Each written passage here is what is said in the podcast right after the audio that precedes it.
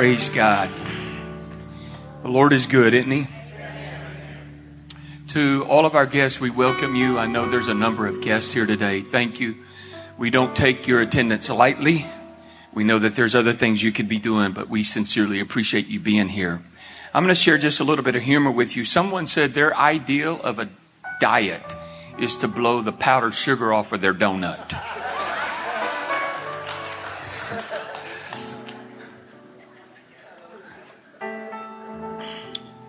Okay, before I get started, first of all, I'm going to tell you that Wayne is preaching to Wayne. I'm glad you're here, but I say this with all honesty. I need this message way more than you do. And second of all, if you think that this message can add value to you and you want my entire notes, I'll be happy to share those with you. Go to Sissy, give her your email, and we'll send them to you this week. I'm going to talk about how to deal with difficult people.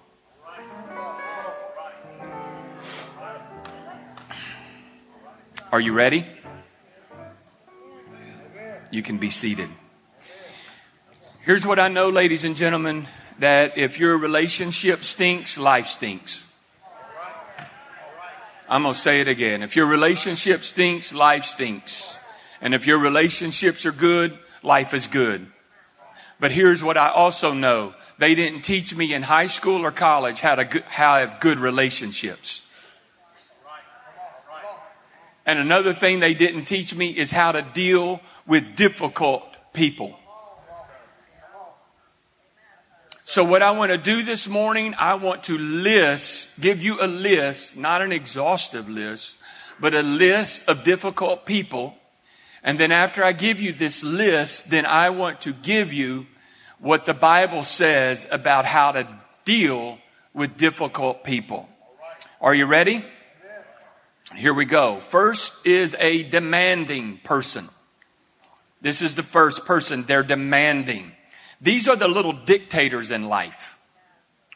They're bossy, they're pushy, they're intimidating, they're controlling in every area, they dominate every conversation, they make unrealistic demands on your life, on your time, and on your schedule, and it drives you crazy. They're little dictators. That's the first one. The second one is disapproving people. These are what I call picky. They're nitpickers.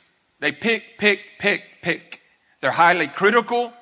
Your best is never good enough. They always want more. They tend to be negative. They tend to be judgmental. They're unpleasable. They're perfectionistic. They love to point out your mistakes. And no matter what you do, it's never good enough. Number three is deafening people. These are the loudmouths. These are the megaphones of life. They talk often at 120 decibels. I'm getting a lot of witness on this one. They talk you into surrender until you finally go, I, I just give up. You have talked me into the ground. And these people, they absolutely love to argue. Number four is destructive people. These are people who have uncontrolled anger. I call them volcanoes. You never know when they're going to erupt, but when they erupt, you know it and they're a lot like Mount St. Helen. If you have a volcano in your life, then most of the time as a family, you walk around on eggshells and most families live in fear of when the next eruption is going to take place. I could spend the rest of my message on this person alone, but I'm going to continue. Number five, discontented people. These are the people who get their feelings hurt very easily. They're very touchy. They're never happy. They have a daily pity party. And the thing that's bad about self-pity, ladies and gentlemen, is because all of your pity is spent on yourself. You have none left for anyone else. They invite themselves daily and they like to moan and mourn, poor me. And it gets worse. They're chronic complainers. They have a martyr's complex and they get their attention by whining.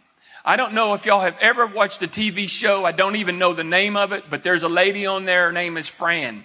And Fran always sounds like this. Okay. That's how they sound. They always sound, I'm just, I'm just, nobody likes me. Everybody hates me. I'm going to eat worms. And it's a daily pity party.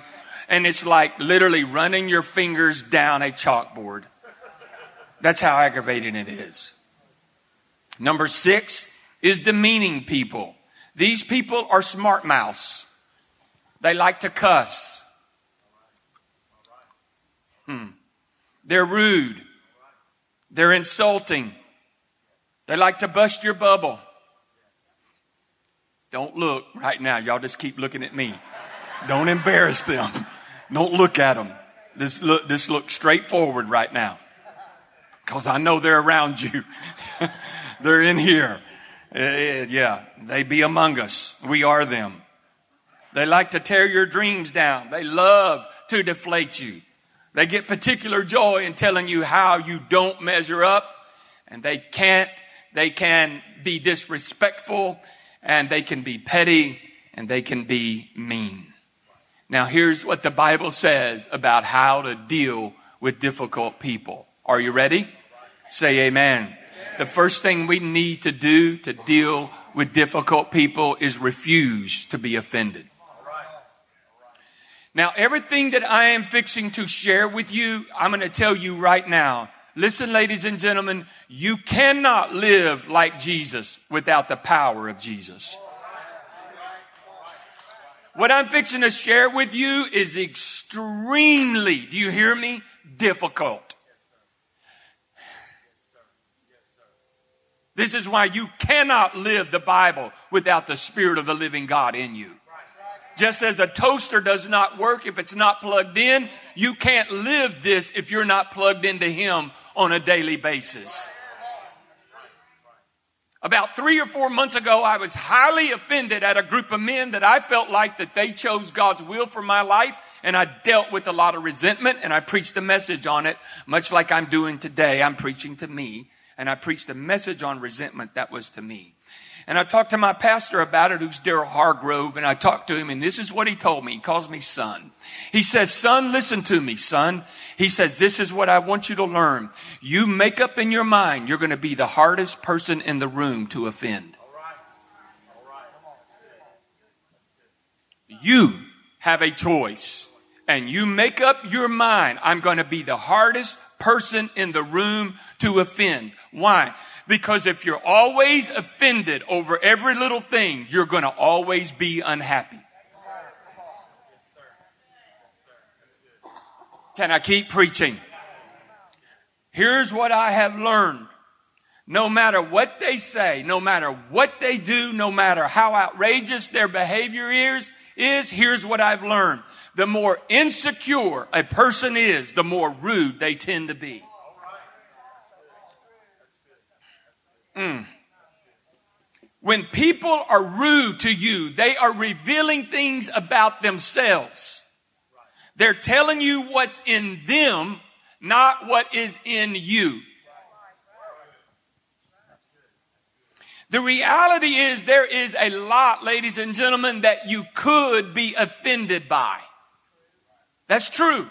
And there are some things that you should be offended by. We should all be offended by sex trafficking. Every one of us in this room should be offended by child abuse and child molestation. We should be offended by the lawlessness that is going on in our society right now. We should be.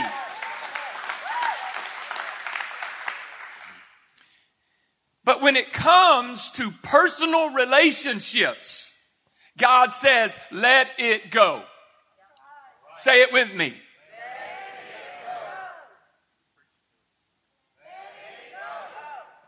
Let it go. Let it go. You have a choice. And I'm trying not to go too fast because I want this to get into your spirit. You have a choice. No matter what you have gone through, you have a choice. You either let it define you or you let it refine you. If you let it define you, then you stay stuck. And they say a rut is nothing more than a grave with the ends dug out. A rut is nothing more than a grave with the ends dug out. And you're not going forward. All you're doing is stewing over what has been done to you. And you're staying stuck and you're going to live your life in a circle and you're going to play the victim all of your life and you're never going to go forward. And this is why you have to decide, am I going to let this define me and stay here or am I going to let this refine me? See, the wilderness is never a waste. This is what God spoke to me in a basement one day, as plain as day. He spoke to me and he said, Wayne, the wilderness is never a waste. Pause if it don't waste you. God allowed the people to go into the wilderness.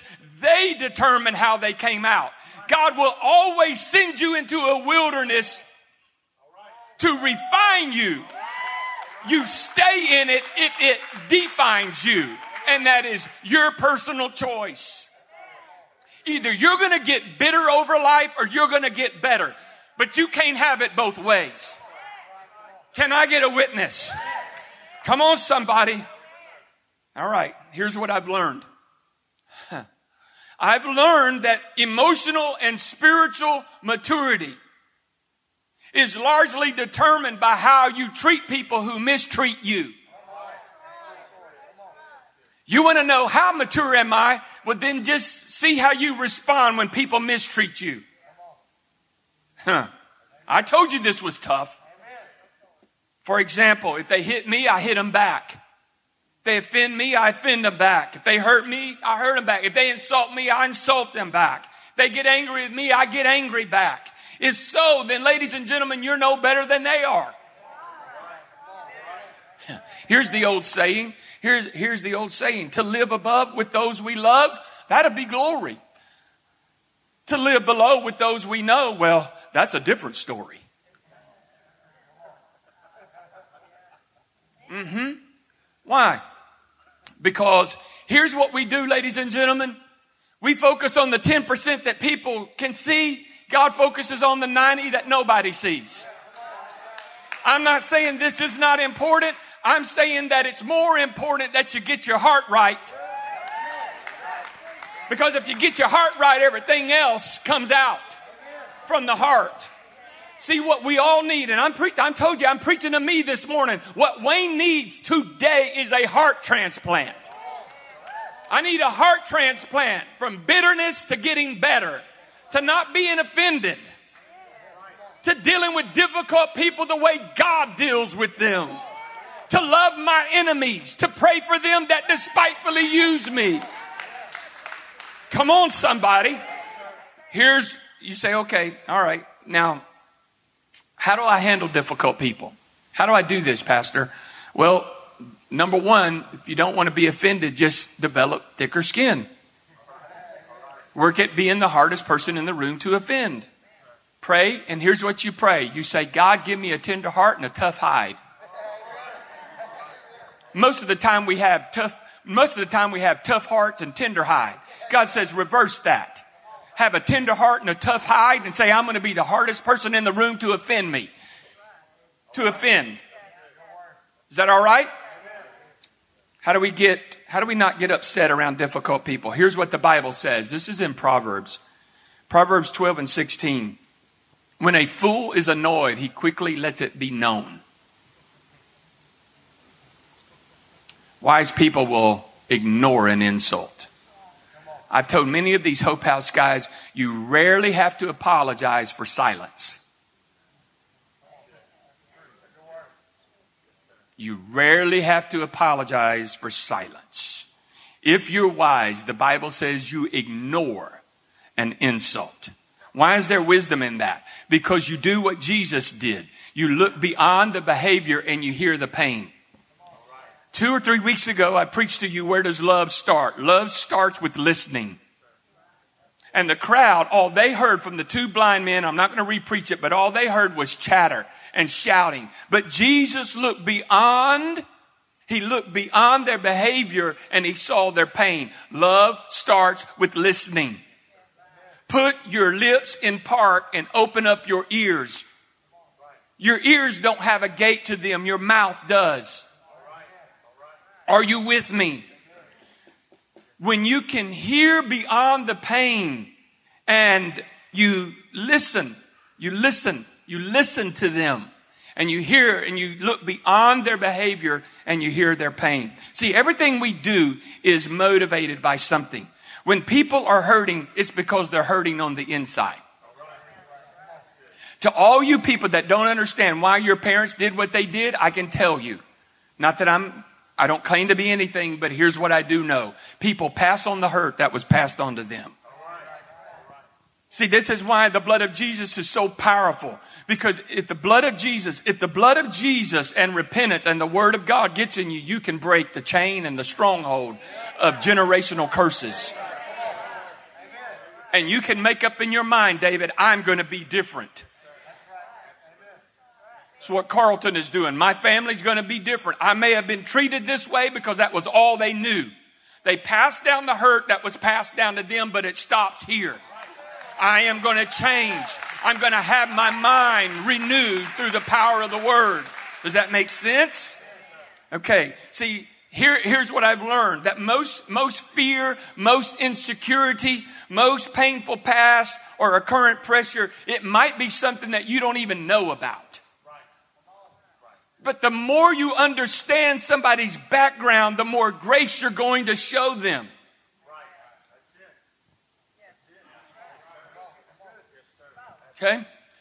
See, y'all don't know this. Brother Manuel, lift up your hand. Brother Manuel, he's not going to mind me telling you this because I know my brother. Brother Manuel was a licensed UPC preacher. Today he's in the Hope House. Why I went to pray for him? Is because my heart goes out to him. Because I know what the enemy has tried to do. He's tried to destroy this man of God. That's why you saw me go and pray for him. Ladies and gentlemen, when you understand people, see, you got to realize, I understand it's nothing but the grace of God that I get to stand before you today.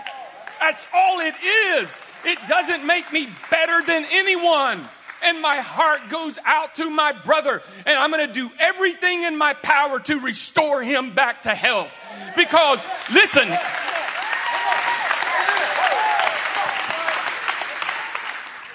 here's what I know. Here's what I know. My sin that I have sinned is not greater than anyone else's or less than anyone else's. God sees sin as sin, and God is always in the restoration business. And we Christians are the only one that kill our own. But that's got to stop in this house. We need to restore and love.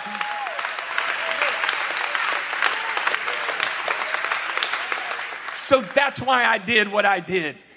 You don't need to ask him any questions. All he needs is love.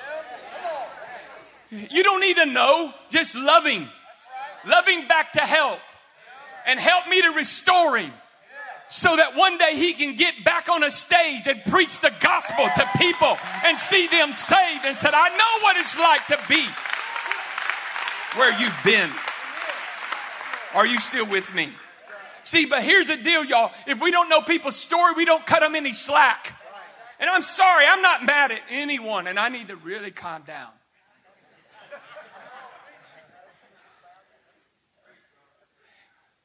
I'm not mad at anyone. But it hurts me how judgmental Christians are. Here's what the Bible says above all that getting, get understanding. Are you with me? See, the more you understand somebody's background, the more grace and patience you're going to have with them. But if you don't know their story, you're not going to cut them any slack. Here's what the Bible says in Proverbs 19 and 11. A man's wisdom gives him patience. It is to his glory to overlook an offense. I have been extremely patient with people in this room because I know how patient God has been with me. And you know what is so funny about Christians? You want to be able to come to God when you sin and He gives you grace. But you let somebody do something wrong against you three or four times and you had checked them off of your list. I'm not saying we don't need boundaries. I'm saying we need a lot of forgiveness.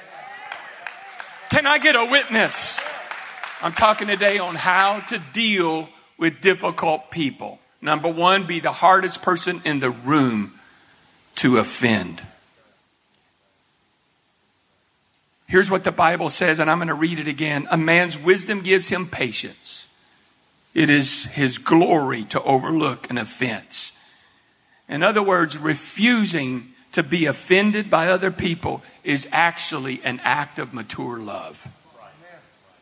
The more you love, the harder it is for you to be offended. If you're easily offended, it means you have a little love in your heart. You say, where do you get that from? Here's the, what the Bible says. They that love my law, love my law. Nothing shall by any means offend them the more love you have in your heart, the more you're able to overlook an offense. The less love in your heart, the more insecure you feel, the easier it is to offend you. Here's what the Bible says in Proverbs 10 and 12 Love overlooks wrongs that others do. Y'all, it's not that I don't know some things, it's that I overlook it. Why? I overlook it because that's what love does. And then God can speak to me. See, see, the reason why, ladies and gentlemen, God has so much patience with you and me is because He can take us out at any second if He wanted to. The reason why I want to have patience with people is because I want God to have patience with me. And when God gets fed up with it, then I'll address it.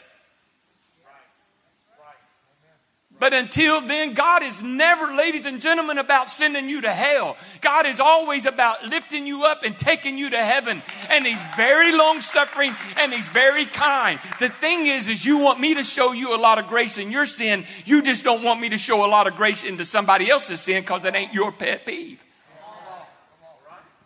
Now, come on, either say oh, amen or amen or oh me or something.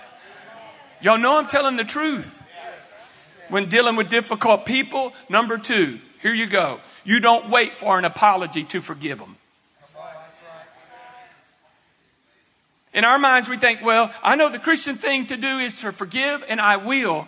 I will forgive them as long as they give me an apology, and I feel that it's real. The truth is, they may never ask for your forgiveness. They may never say, I'm sorry. And so, guess what? You end up stewing and holding on to something that they're not going to apologize for. Forgiveness, ladies and gentlemen, doesn't mean that we forget what they've done to us. Forgiveness means we place it in God's hands and we stop holding on to resentment.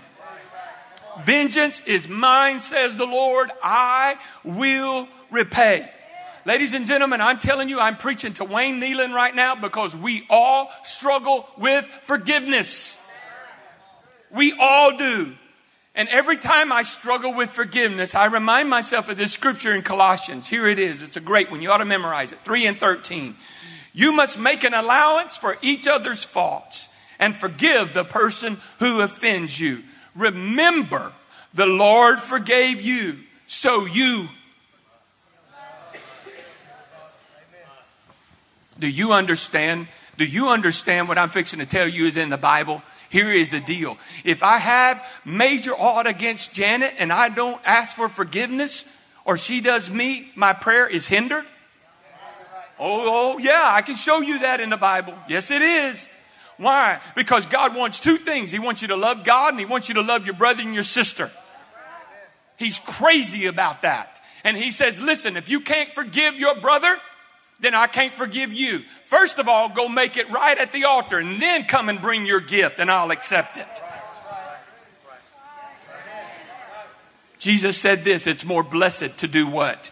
It's more blessed to offer mercy. Because why? If you give mercy, you shall do what? Receive mercy. So you don't wait, ladies and gentlemen, for an apology. You forgive them. Here's another way to deal with difficult people. Young people, listen up. Young people, listen up. Refuse to gossip about people. Gossip is destructive. Woo. Could you just hear a pin drop? I know De DeQuincy. I lived here 12 years. Refuse to gossip.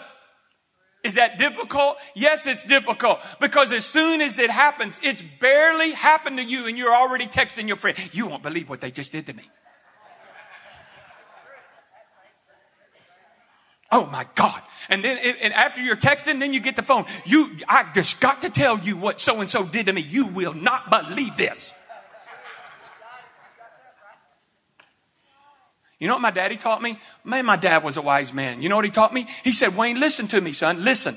He said, listen, if the person is not a part of the solution, then don't tell them about the problem. Dude, that's a gold nugget. You got to write that down. If a person is not part of the solution, then don't talk to them about the problem. What was he saying? Only talk to the people that are part of the solution.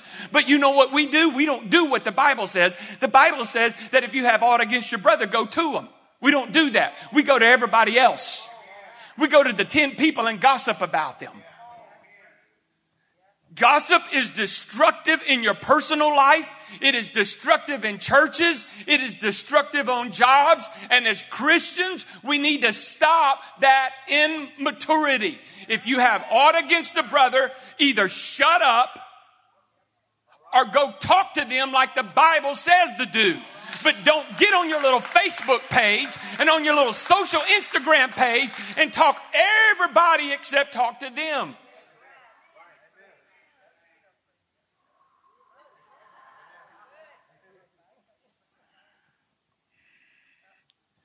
Shout, let it go.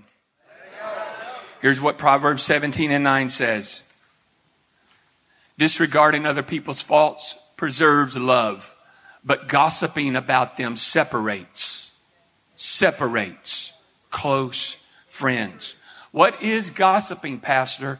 Gossiping, in one definition, is sharing information with somebody who's not a part of the solution or part of the problem. Let's just be honest about it. Gossip is a form of retaliation.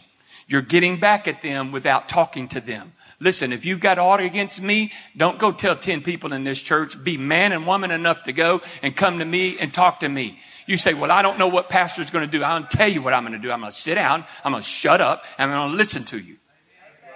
That's what I'm going to do. That's what all of us need to do. Here's what I have learned, ladies and gentlemen. I have learned this. I wish I knew it when I was 24. I could have saved myself and Janet a world of hurt. When Janet starts talking to me, sit down and shut up.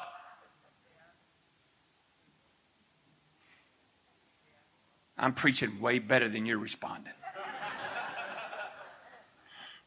if we start gossiping about this difficult person, they win. How do they win? Because they're controlling your emotions. And now you're giving your power away. You say, Pastor, what do you mean by giving my power away? What does that mean? You say, you're, I'm giving my power away? Okay, here's what it means. How many of you, let's just take a poll here. How many of you are like me? You'd rather be the driver in the car than the passenger. That's a good majority. I'd rather drive than be a passenger. Why? Because I like to be in control. It's so funny. When I'm driving, I can fall asleep. When Janet's driving, I'm wide awake. That's the God's truth. When I'm driving, I'm over there like Janet's like, you need me to drive? Oh no. You sure? No, I'm good. But when Janet gets in the vehicle, I'm like, oh my God, did you see that? Oh, pumping a brake I don't have.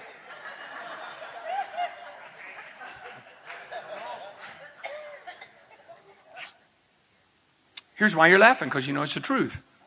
Right? Because we like to be in control. Now, what does what does it mean when I say you're giving your power away? Giving your power away means you're in the passenger seat, you're not in the driver's seat because now you're let you're letting them dictate how you think, how you feel, if you're having a good day or a bad day, you're letting them totally be the driver of your emotions. How you take your power back is you say, I'm going to drive my life. I'm going to think how I should think. I'm going to respond how I should respond. And I'm going to do my best to respond the way Jesus would. Does that make sense? Okay. So don't let crazy people win by gossiping about them. Here's the fourth way refuse to play their game. Here's what I've learned. Y'all stay with me. People are either going to like you or not like you. And if they don't like you, you can't make them like you. I came to this church 12 years ago. There were some people that liked me. There were some people that didn't like me. That's just the truth. Not everybody's going to like you. Refuse to be offended by that. Jesus never forced people to love him. Jesus was never about force. He was always about freedom. You want to come and follow me? This is what you got to do. If you don't, okay. God bless you. He never forced. See, I know that God demands our worship, but it's not like God demands our worship. He wants our worship because He knows that when you worship Him, you're worshiping the best and anything less is going to take you down. But He doesn't force you. God didn't force anybody in this room to worship Him.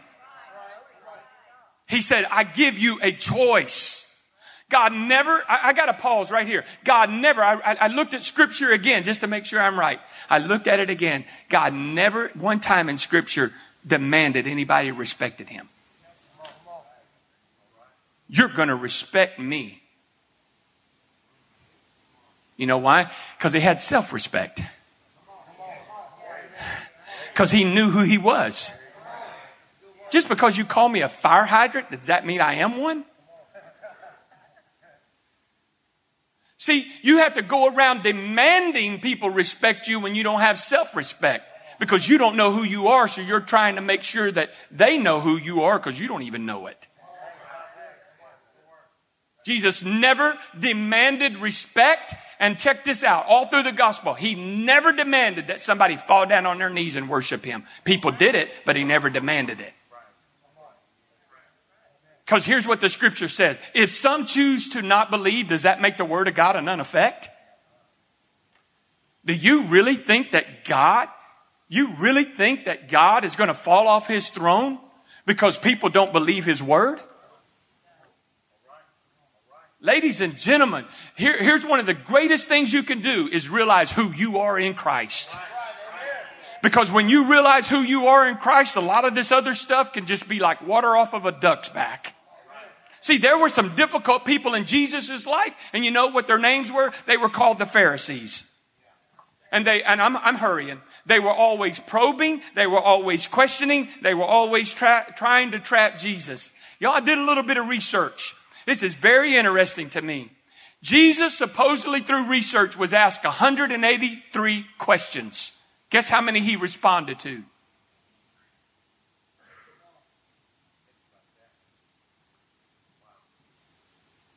Three. So I don't know if I believe that. Okay, go look in your New Testament. And when Pilate started talking to him, he started asking him questions. Are you the Christ? Nothing. What is truth? Nothing. Jesus, Pilate started peppering Jesus with questions, and Jesus never responded. Why didn't he respond? Because he knew Pilate was trying to drag him into an argument. And you can't change people's mind just by facts. There's some people that believe the earth is flat. There's all kinds of facts disproving that, but they don't care. Because rational people don't care about the facts. They only want to care about what they believe.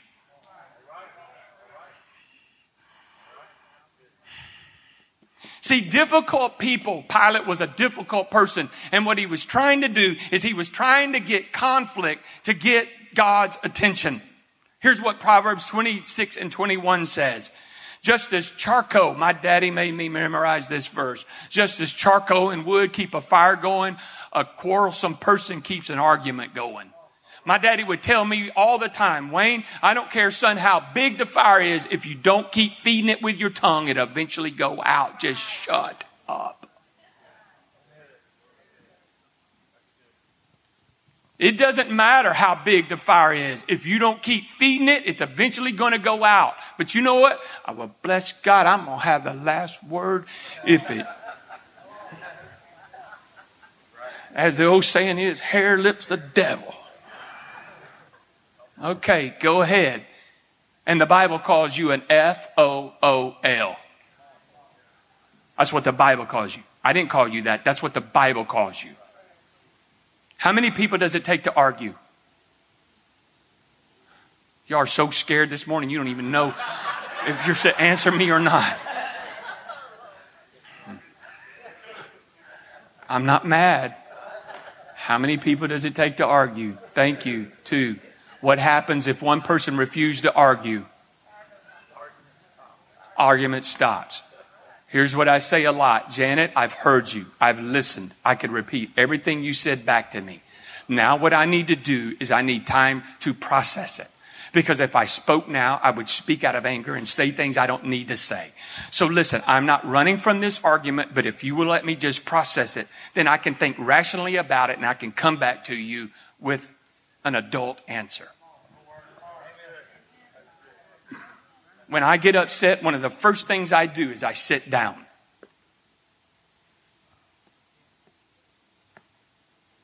Because standing is a sign of aggression. And I sit down and I shut up and I listen.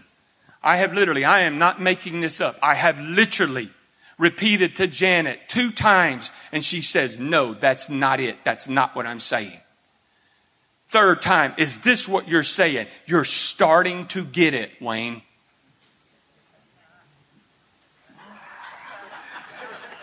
I have literally thought, how dumb can I be and still breathe?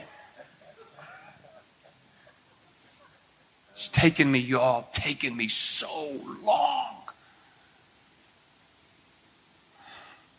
And I'm dealing right now with some difficult people. And I'm crying and I'm praying and I'm asking God to help me. Give me wisdom. Because, ladies and gentlemen, I got this. I'm going to tell you where Wayne struggles. And the 10% that you can see, I pretty much got that. The 90% you can't see, God's still working on Brother Wayne. And He's teaching me how to love difficult people. Is it easy? No. I've gone 38 minutes. Will you give me 10 more minutes? How to deal with difficult people. refuse to cave in. What does that mean? Love is not allowing people to manipulate you. There is no verse in this scripture that says you're a doormat. Not one. Listen to me. If, so, if you're in an abusive relationship right now, physically abusive, you need to pray about that because I don't believe God wants anybody in a physically abusive relationship. I don't believe that God wants, if you're, if you're a lady here today, I'm going to just say it. If you're a lady and your husband is beating up on you or your boyfriend is beating up on you and that has been going on and you've been forgiven and has been going on and you've been forgiven, here's what I believe with all my heart. You have got to forgive them, but then you need to put up a boundary and says that stops. That stops. I promise I wish I had an hour to teach you or to just teach. Because here's number one. Number one is repentance. That means I'm sorry. Number one is remorse. I'm sorry I got caught, but if I wouldn't have got caught, I'd still be doing it. That's most politicians. Found with their pants down, but if you wouldn't have caught them, I'd still have my pants down. But I'm sorry I got caught. Huh. Repentance is, I'm not only sorry I got caught, but I'm sorry for the people that are hurt. Restitution is, I'm not only sorry I got caught, I'm not only sorry for the people I got hurt, but I'm willing to make restitution so I can restore trust in the relationship. What are you saying? I'm saying that God never calls you a doormat. You can forgive the person and not let them keep abusing you and say, this is what restitution looks like. And until you do this, don't walk back into this house. See, we're, we're told by God to be meek people. Do you know what the word meek means? Do you know what it means? Here's what it means. It means strength under control. Meekness is not weakness. I told somebody the other day, and it wasn't my most shining moment, and I, here's what I told them. You have mistaken my kindness for weakness. And that's a mistake. Because when pastor knows in his spirit that God is done, God is done. And then I can sleep like a baby knowing I did everything in my power to bring restoration to this relationship. But God did not deal with stupid people.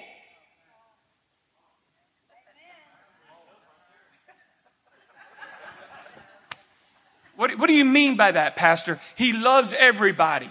But if your mind's made up, do you think that, here's what I mean, did Jesus try to change Pilate's mind?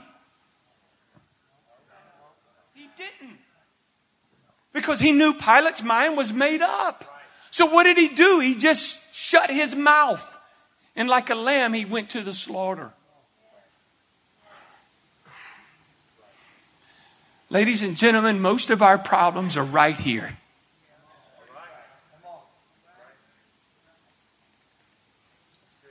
How to deal with difficult people. I'm closing.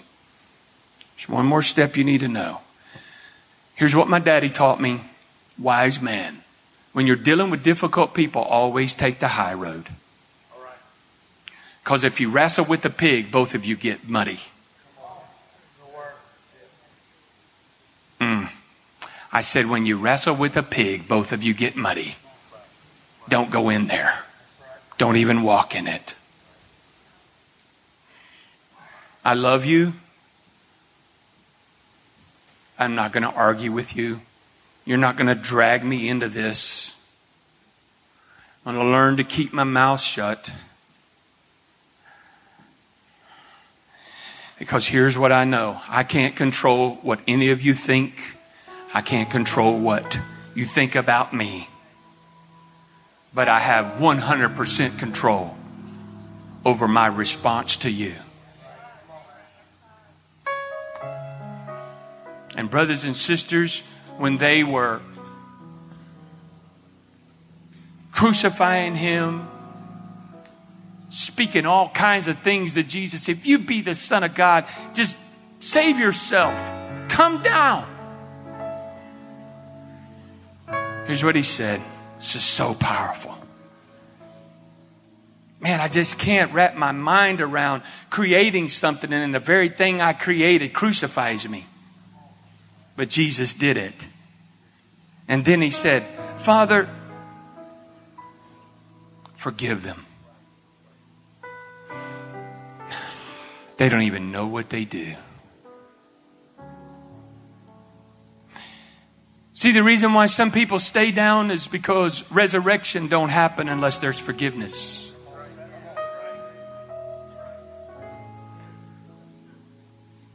You know what they tell me as I study? They tell me that depression is nothing more really than frozen anger. Depression is a lot of frozen anger. Angry, angry, and you feel powerless to change it.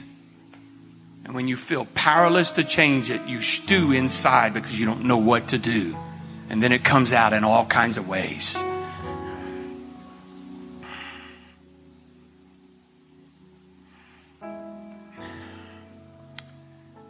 Okay, Pastor. If someone in my life is difficult, what do I need to do? Here it is. I refuse to be offended. I'm not going to wait for an apology. I'm going to go ahead and offer forgiveness. I'm not going to gossip about them. I'm not going to talk about them to other people. If I've got a problem, I'm going to go to them. I'm going to refuse to play their little games, but I'm not going to cave in. I had people wanting me to resign as pastor when I first came. If I listened to them, I'd already be gone. I refuse to cave in because you don't know God's will for my life. And just because you don't like me doesn't mean God don't love me. And I don't need your approval to have God's approval. Would you stand with me?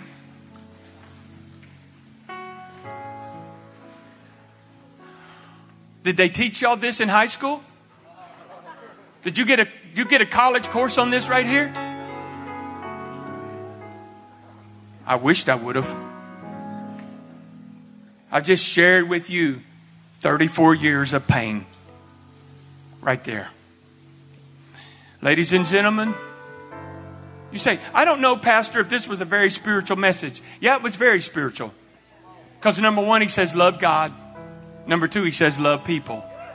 And what do you do when there's difficult people in your life? You still got to love them. And you got to know how to handle it. Because if you don't, people will drive you crazy. You're going to be saved on purpose, but you can be lost by accident. If you get your eye on people, because I'm going to tell you something, not every, oh dear God.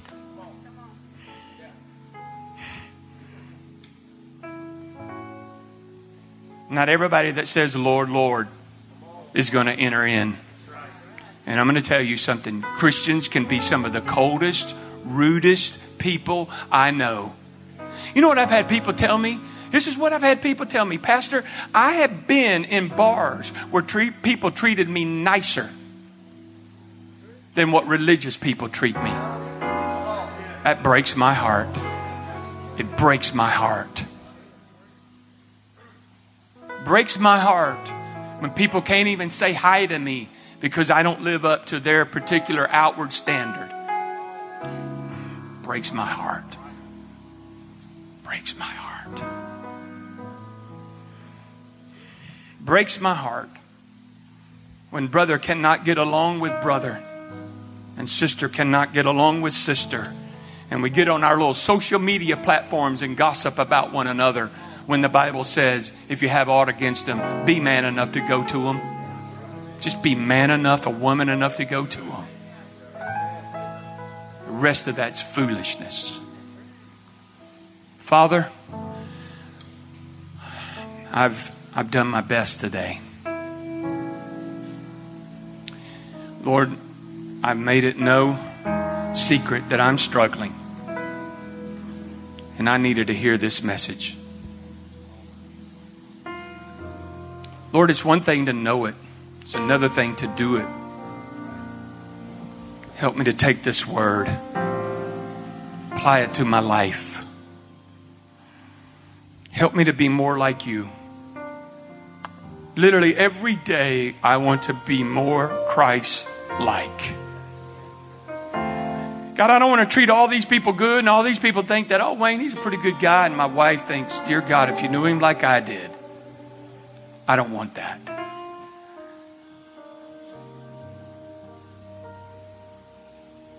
I want to be a man in my home that my wife and my children can respect. Not because I'm leading by demanding, but I'm leading by influence.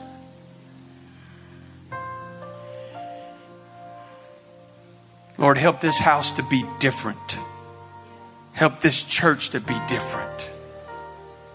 Help us not just to hear your word, but help us to apply it to our lives.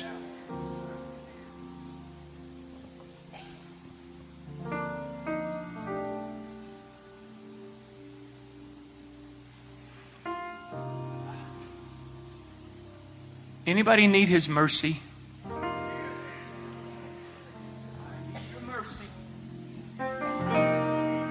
I need your grace. I need your mercy. You know what I want somebody to do? I want you to be bold enough and courageous enough to take somebody by the hand and come up here around this altar. Yeah. That's what I want. I want you to be bold enough. Without you, not for one day. Courageous enough.